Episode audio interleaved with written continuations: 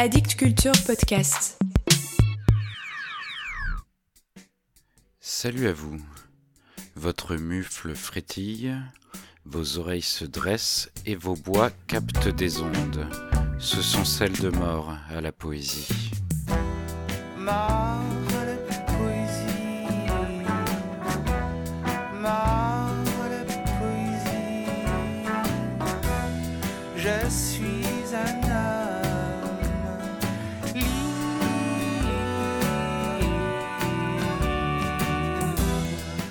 Il y a quelques semaines, une amie libraire connaissant mon goût pour la poésie et les livres un peu bizarres et improbables, m'en met un dans les mains en me disant « Ce qui est génial avec ce livre, c'est qu'on peut le mettre dans tous les rayons, en poésie, en philo, en nature, en écologie, en développement personnel, en humour. » Et oui, lorsque l'on est libraire, il faut donner une place aux choses, mais parfois ce n'est pas si simple. Ma curiosité a été piquée instantanément. J'ai feuilleté le livre, lu une ou deux pages et suis passé à la caisse. J'ai mis très peu de temps à le lire après ma sortie de la librairie.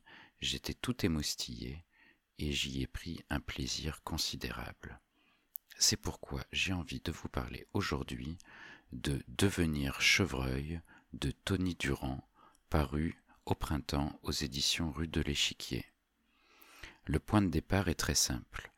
L'auteur se dit que sa vie serait peut-être mieux s'il était un chevreuil plutôt qu'un humain.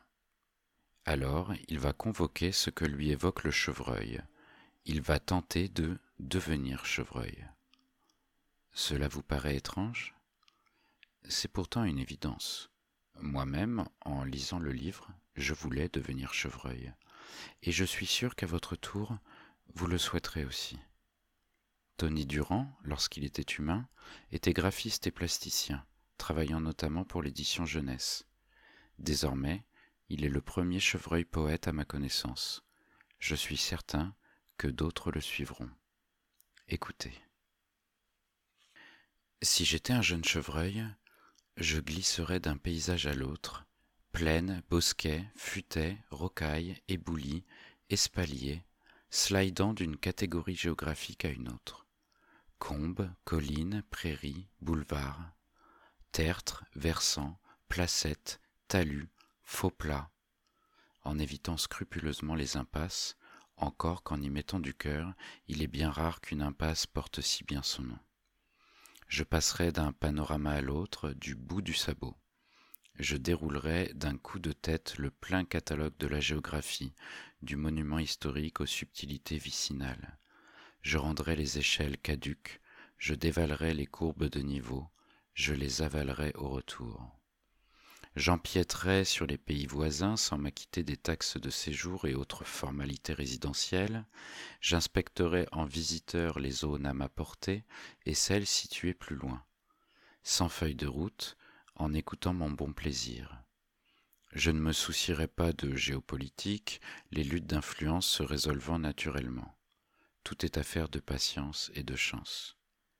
Les événements du monde glisseraient sur mon poil lisse. Les guerres pourraient se succéder, mais les fruits seraient toujours judicieusement placés à ma hauteur. Hormis l'irruption de bûcherons à la main lourde, je ne craindrais pas grand-chose. Même en cas de caprice climatique, il y a toujours quelque chose à se mettre sous la dent. Le monde ne s'arrête jamais de pousser. Il y a toujours des bourgeons, plus ou moins savoureux selon les jours. Il m'arriverait de croquer dans des pétioles particulièrement amères, mais il suffirait de grappiller des mûres sauvages ou de glaner des pommes du bout du museau pour rééquilibrer la balance. Je serais bien au-delà des cinq fruits et légumes quotidiens préconisés. Je varierais les goûts et les couleurs.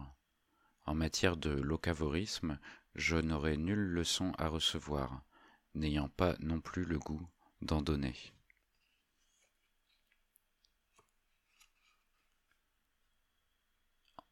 On tourne quelques pages et un peu plus loin. Ah, si j'étais un jeune chevreuil, il y a fort à parier que le programme de mes journées s'en trouverait conséquemment allongé. Pas ou peu de réunions de travail, si ce n'est un conciliabule nocturne avec mes colocataires, chaque sujet nécessitant de l'être étant mis sur le tapis d'aiguilles de pin. des échanges courtois, mais brefs, quelques entrechoquements de bois à l'occasion pour établir l'ordre des choses. Puis, les tâches ménagères, résumées à la recherche de subsistance, cela pouvant se faire au gré du temps et des opportunités. Et c'est à peu près tout.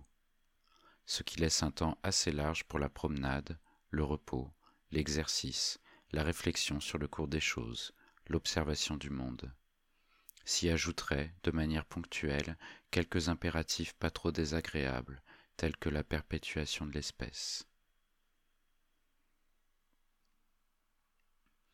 Voilà pour aujourd'hui. Je vous laisse voir entre vous si vous souhaitez perpétuer l'espèce. La poésie est morte. Vive la poésie. Je suis un homme.